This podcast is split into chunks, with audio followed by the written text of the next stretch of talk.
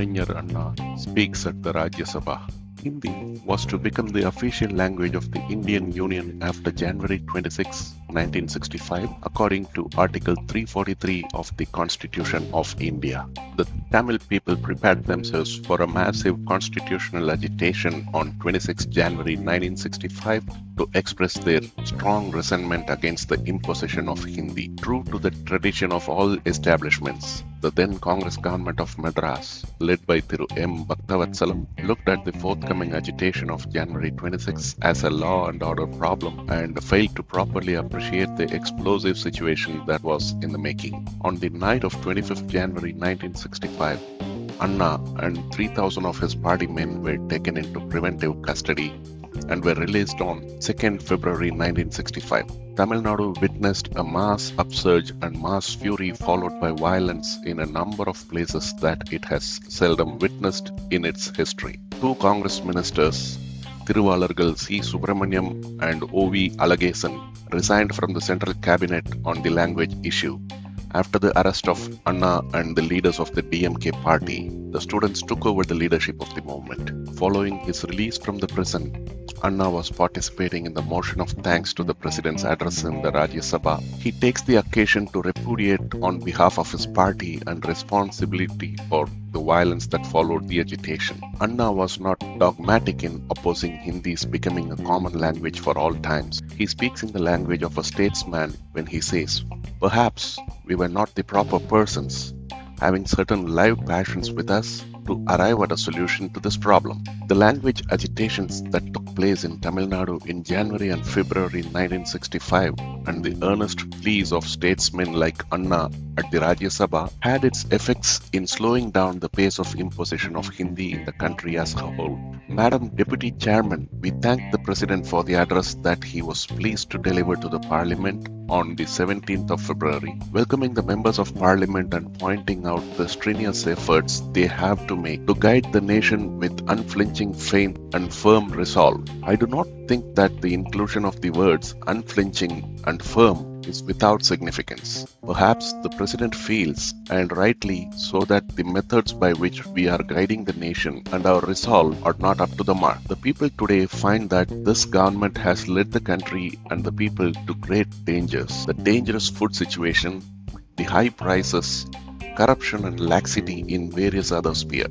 Therefore, we cannot accept President's remarks that his government has carried out all that we expected of them. Now, the one point on which every one of us should echo the sentiments expressed by the President is in expressing our distress over the violent activities in the southern part of the country. Nobody feels happy about it, especially the people coming from the state. Nobody can encourage it, especially those people who are intimately connected with the welfare of the country and the people who are affected by the outburst of violence. Therefore, if any member here or elsewhere thinks that people in the south of any political persuasion encouraged or instigated violence, my answer would be that they are misreading not merely the history of this country, not merely the present tense, but also the functioning of various political parties. I, along with the President and members of this august House, am one with them in condemning the outburst of violence. Though our party has been held responsible for all these things, I most sincerely and honestly declare that it had no part in either the students' agitation or in the subsequent violent activities. I am saying that not merely to vindicate the fair name of my party, but especially to convince the honorable members of this august house that we have a philosophy as noble as that of any other political party, and therefore there is no connection with the students' agitation as far as the DMK is concerned. The view of the party is this G. Ramachandran, nominated member. May I ask a question? Is the unity of India part of that philosophy? The unity of India has been taken to be a part and parcel of our philosophy, not because of your legislation, but because of the Chinese menace. We felt that we should stand or fall together. G. Ramachandran. Supposing the Chinese menace is taken away, will you go back to disunity? I mentioned that Chinese menace as a symbol, not as the only reason.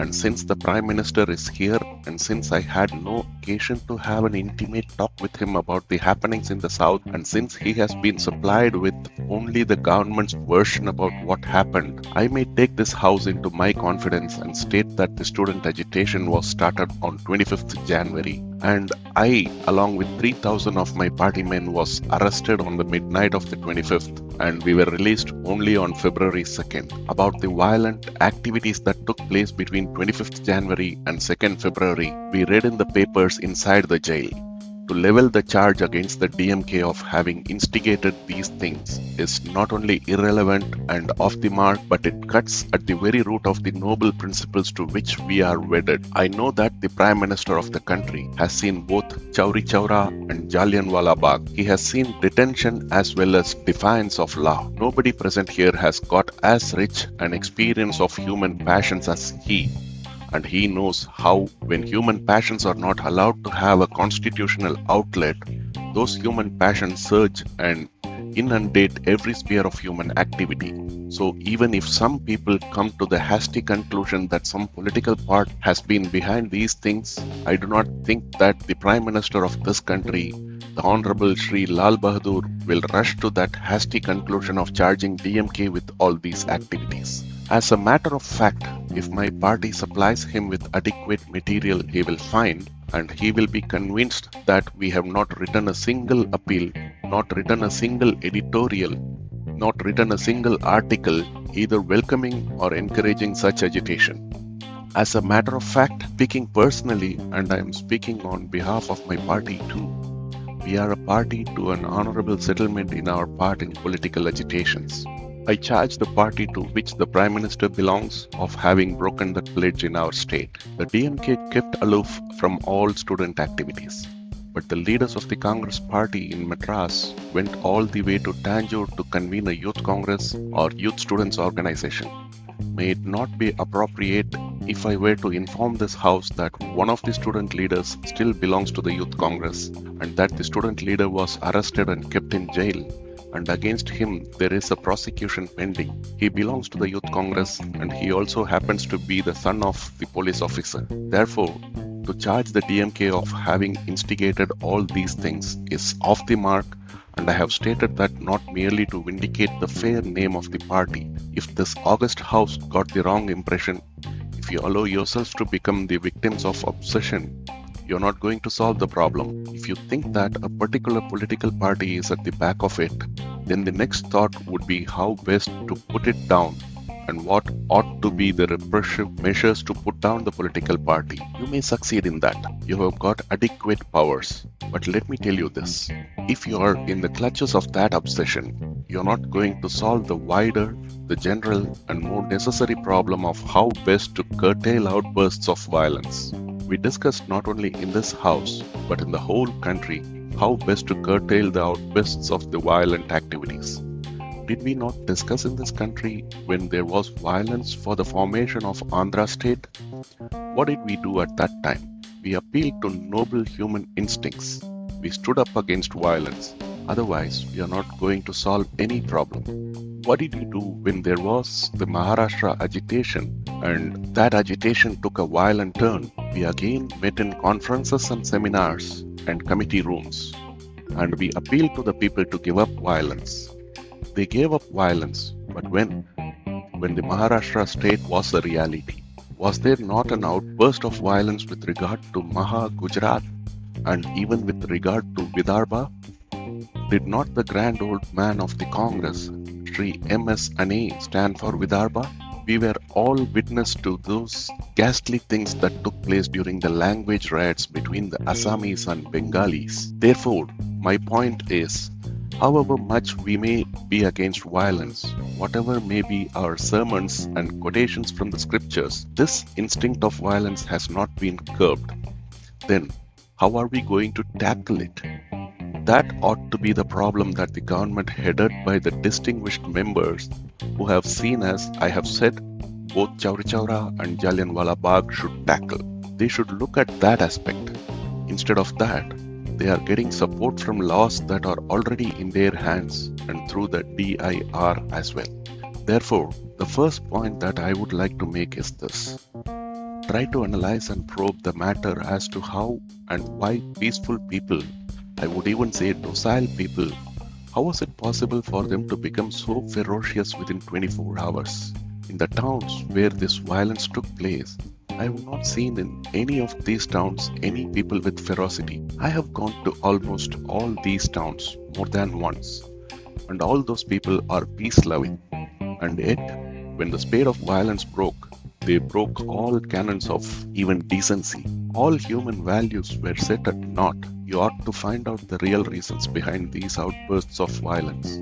I would say that violence, after all its uncontrolled emotion, violence is uncontrolled emotion, and you are not going to put down violence by police methods along because we have not yet arrived at the world itself has not yet arrived at the correct answer to this question which follows which. People argue that violence follows repression. There are others who argue that repression follows violence. The world has not yet come to a proper answer because there are two parties to the issue. And that is why in our country, most of the bar association have passed resolutions saying that there ought to be a judicial inquiry into every one of these activities and also a probe into the language problem. Many honorable friends of this house have been talking for the past two days, and when I heard some of them speak, I was not angry. I was in agony. They were saying that there was bad propaganda in Tamil Nadu, that there was a misapprehension about the whole issue, that we have got unjustifiable fears, and so on. Please do not underestimate our intelligence. There is absolutely no misapprehension. There is real and genuine apprehension there is a lot of difference between misapprehension and apprehension. And I am happy to find that the president is employing the word apprehension, whereas the prime minister, times without number, is employing the word misapprehension.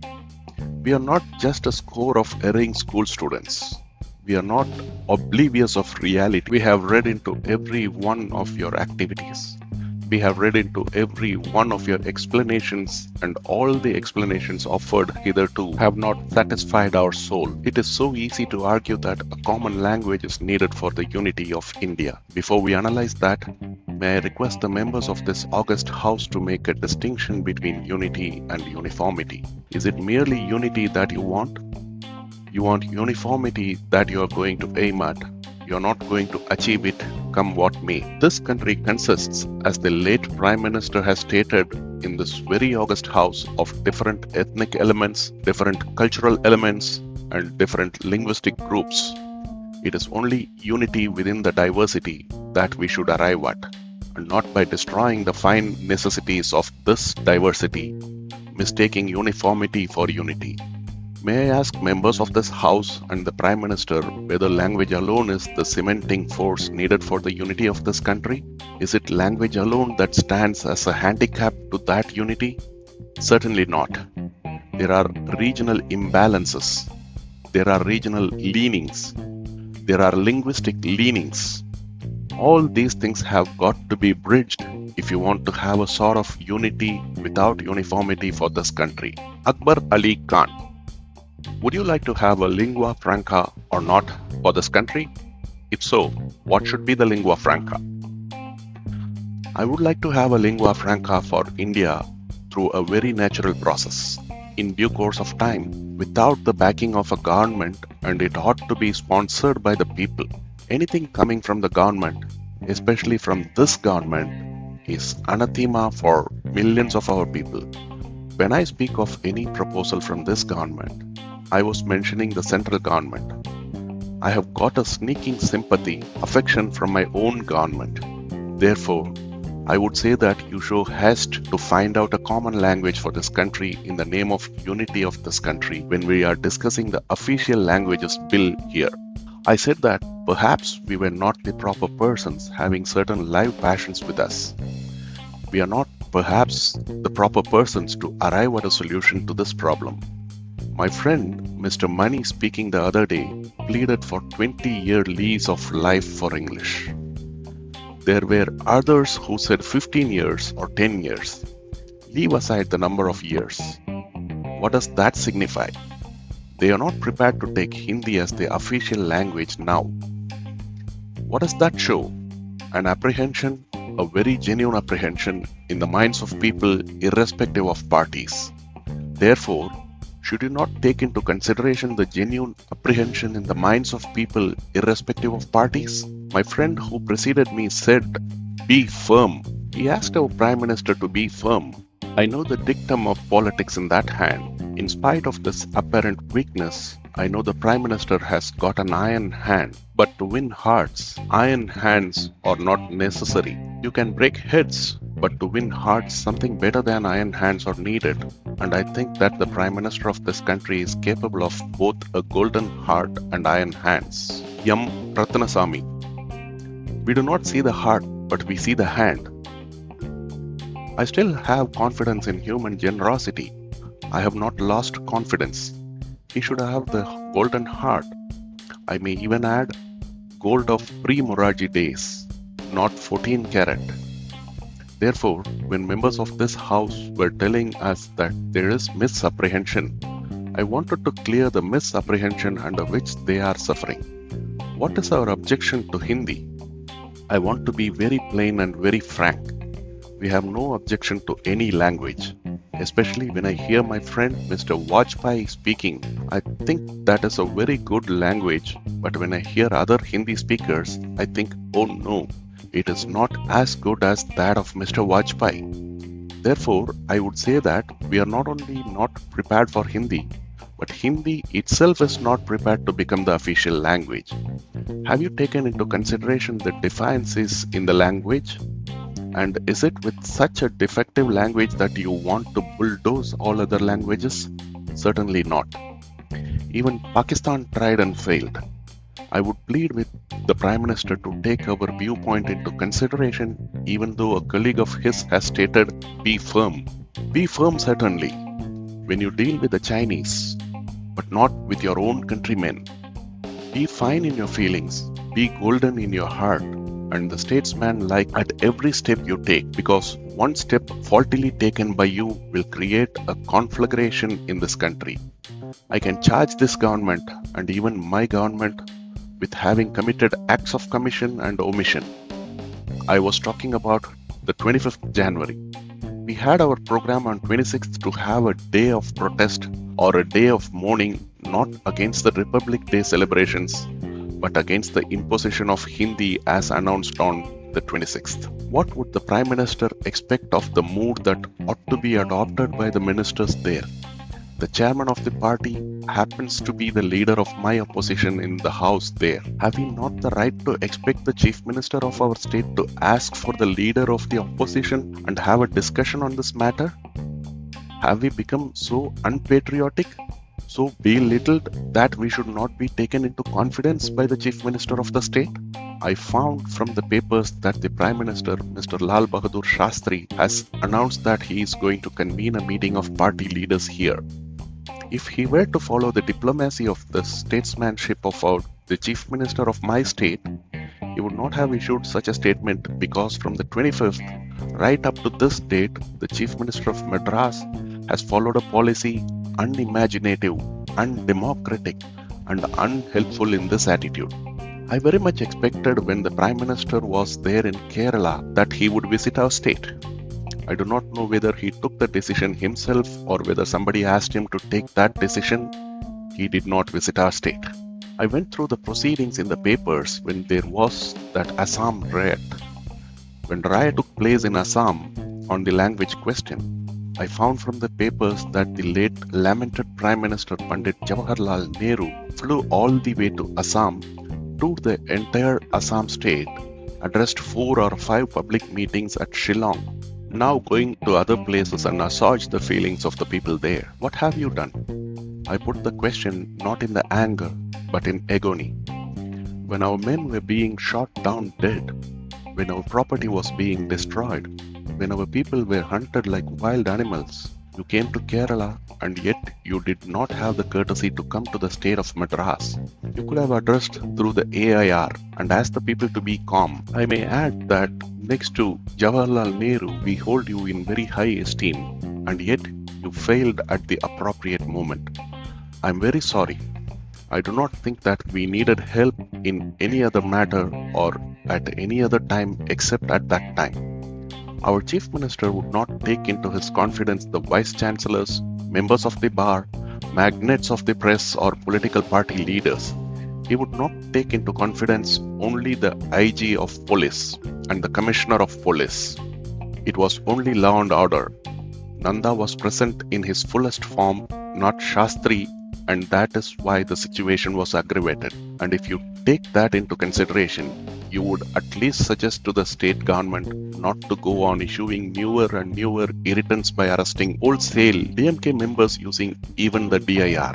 The treasurer of the party, deputy leader of opposition in the state assembly, Mr. Karunanidhi, is being under the DIR my friend Mr. Bhupesh Gupta, with righteous indignation, questioned the necessity and the justifiability of extending the life of the DIR, and he has himself answered that it is not for the security of this country, but the security of the ruling party.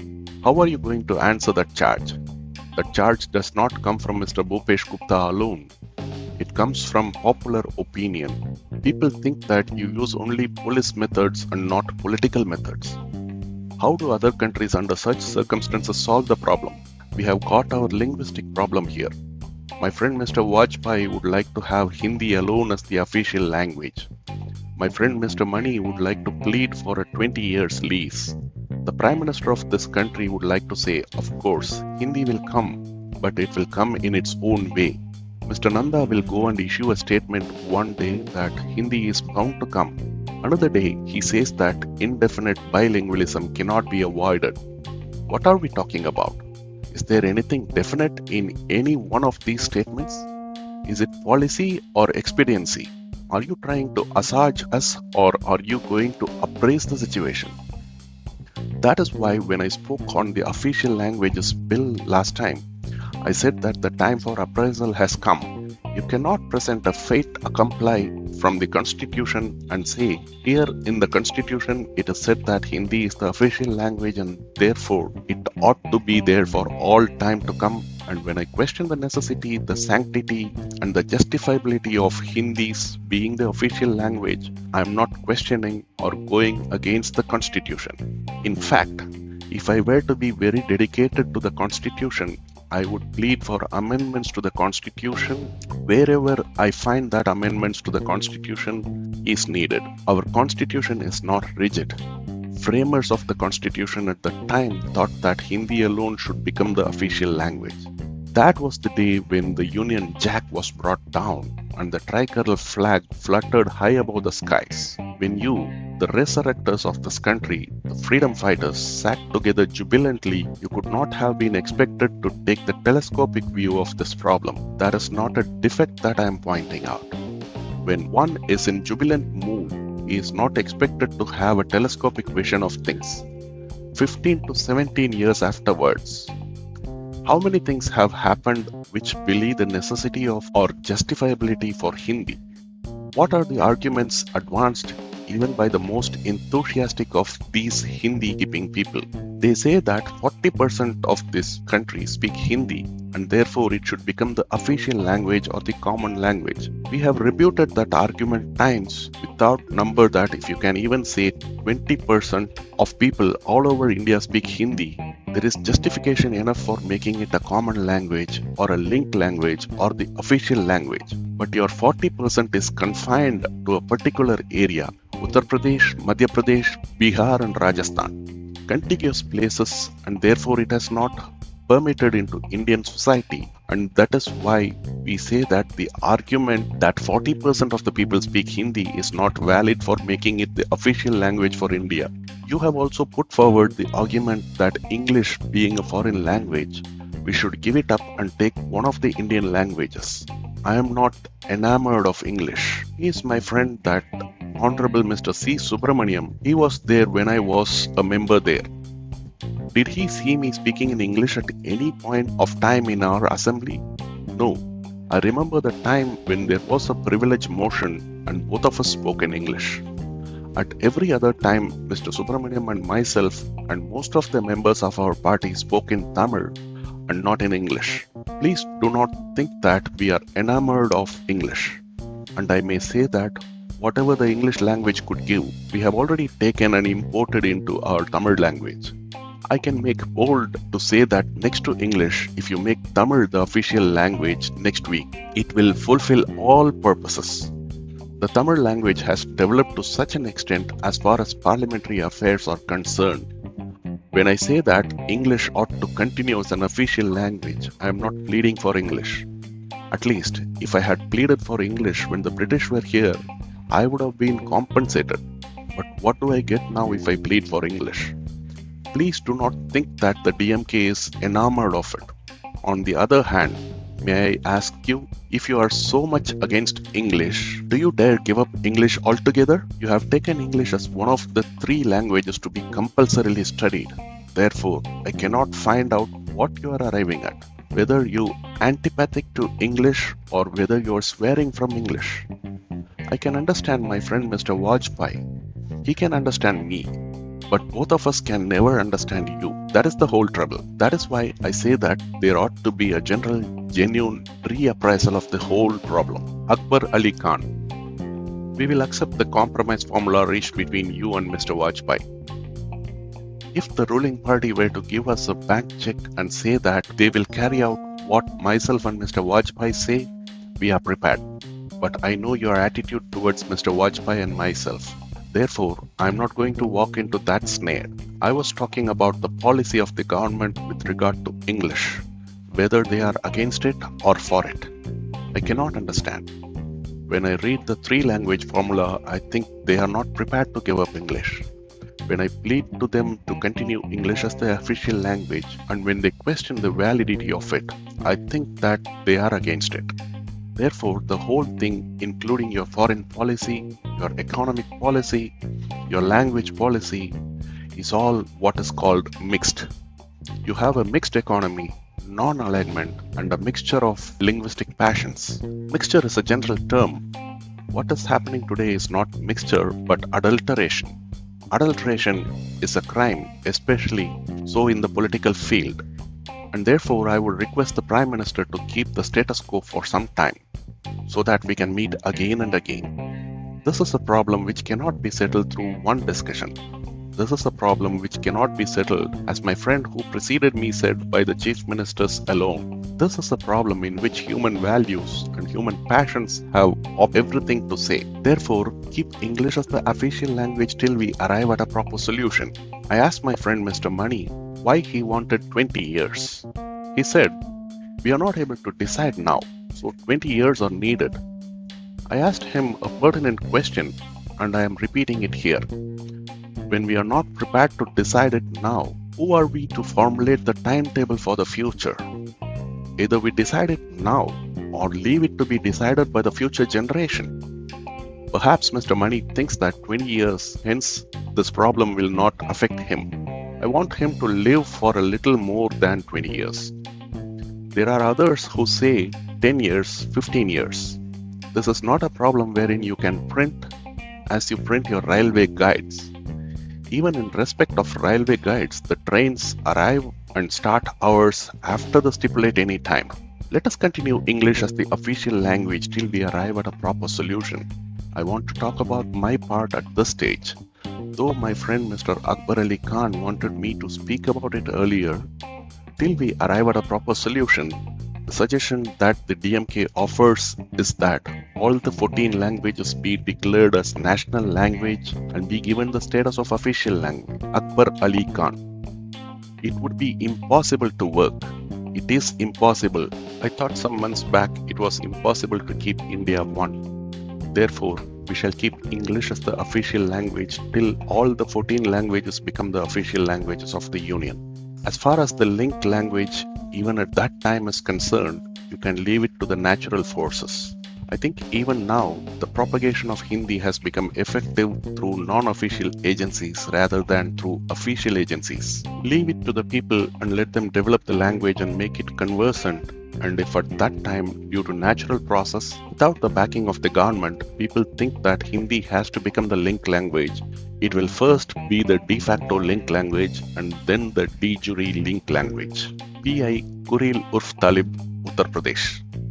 Unless you decide to make it the de jure language, how will it become the de facto link language?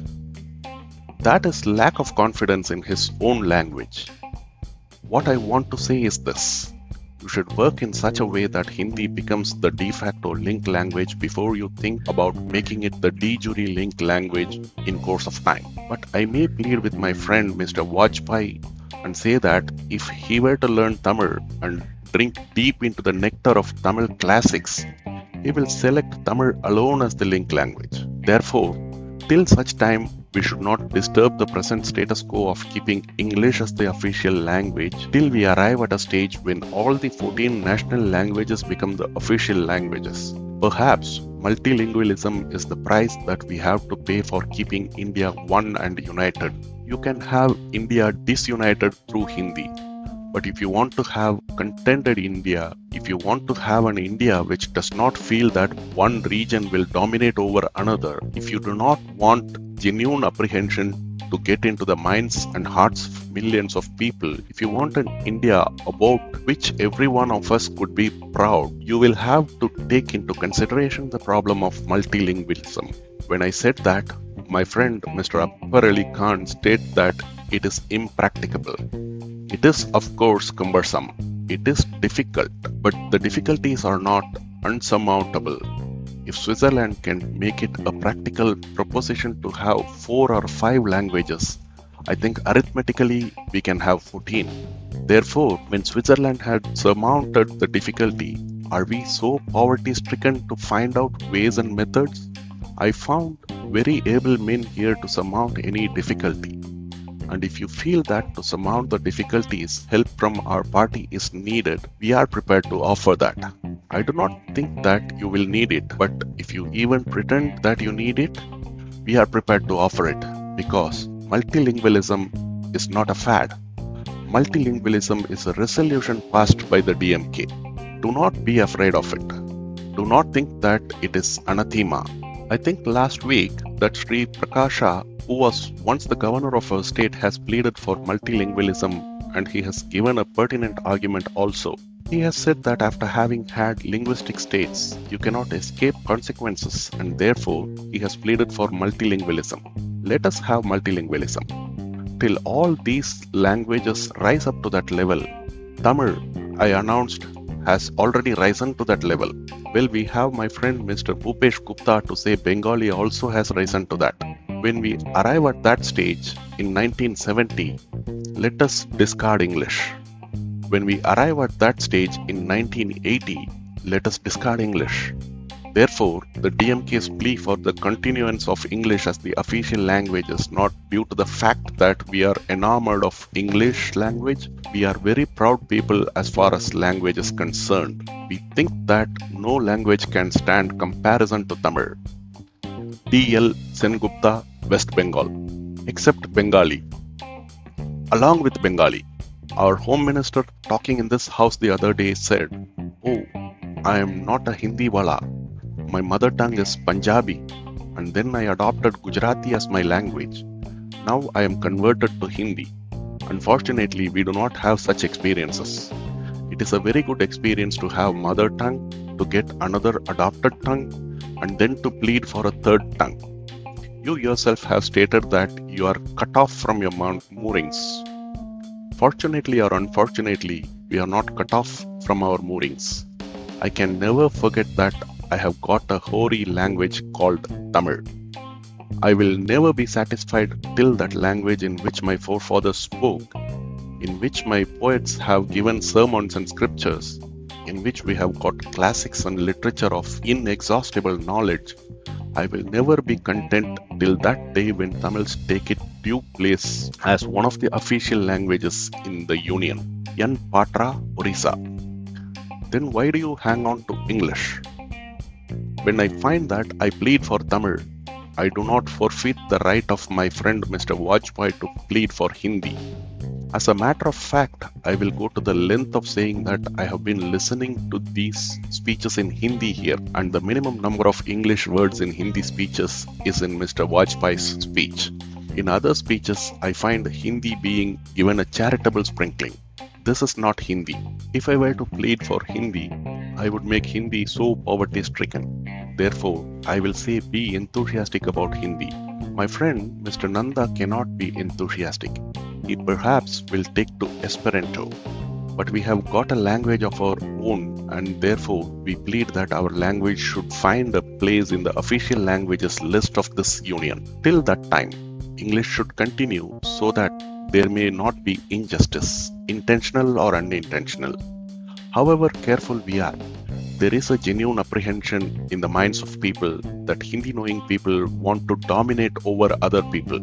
Others have argued that we can very easily learn Hindi because we have learned English so well. I would plead before the August House to visualize the future when my children, I should say, when my grandchildren will be learning Hindi alphabets and muttering Hindi phrases. Children of the Hindi speaking areas will be learning by heart sonnets and stanzas of Hindi from their parents. You learn Hindi through a thousand ways in your fields and factories, in your homes and hovels, in every avocation, in every walk of life. You learn Hindi not by going through books but merely being born there. What you inherit, you want us to learn and you want us to have a handicap race. Only the Romans had the handicap race the Roman satraps sat in the arena, asked the gladiators to go barehanded to fight ferocious beasts. And some of them did, like my friend Mr. Satyanarayanan. But other gladiators were torn to pieces by the wild beasts. What have we done to merit such treatment? Why is it that you imbibe a language and wants us to learn it and compete with you? Therein lies this injustice. It is an injustice which even most of the Hindi enthusiasts in calmer moments will never contemplate. Therefore, let us be just, fair, friendly. I find from the papers that the passions of Hindi speaking people have gone to such an extent as to question the very motive, the very statements of people coming from our parts. I found from the papers that some gentleman has said that not only Mr. Annadurai but Mr. Kamaraj himself ought to be put into prison because he is against Hindi. There are others who are passing very uncharitable remarks about the offered resignation of my friend Subramaniam. You do not know, you cannot imagine what a thrill of hope his resignation had in Tamil Nadu during those troublesome times. If anybody has saved the good name of Tamil Nadu Congress, not fully but to certain extent, it was Mr. Subramaniam and also Mr. Alagesan. I do not have any love or affection for him. I have crossed swords with him many a times and he has hit me below the belt many a time. But what we want to say is that such gestures taken at the appropriate moment assuage the feelings of the people there. In the Assamese language riot, I found rioting going on day after day, and at the same time, peace brigades going from village to village asking people, appealing to the people to give up violence. Why is it that Chief Minister did not take us into his confidence, and for that, the Central Home Minister Mr. Nanda has paid a tribute. He stood like a rock. Mr. Bhaktavatsalam stood like a rock indeed, immovable, not moving with no feeling. He was stony. He stood like a rock when all around him there was weeping and wailing and shouting. When widows wept for their fallen husbands, when mothers wept for their sons who were shot down dead, do you want such stony men? Tamil Nadu has got better men. If you say that he stood like a rock, I will even have to doubt your philosophy. I have been taught to believe that you have got a softer heart. If that learning, if that training makes you praise a chief minister who is stony of heart, who has caused 50 or 60 men, 7 year old girls, 8 year old boys, 80 year old men, etc., to be shot down dead on the streets of Madras, well, I can only say that you are a bigger Bhaktavatsalam.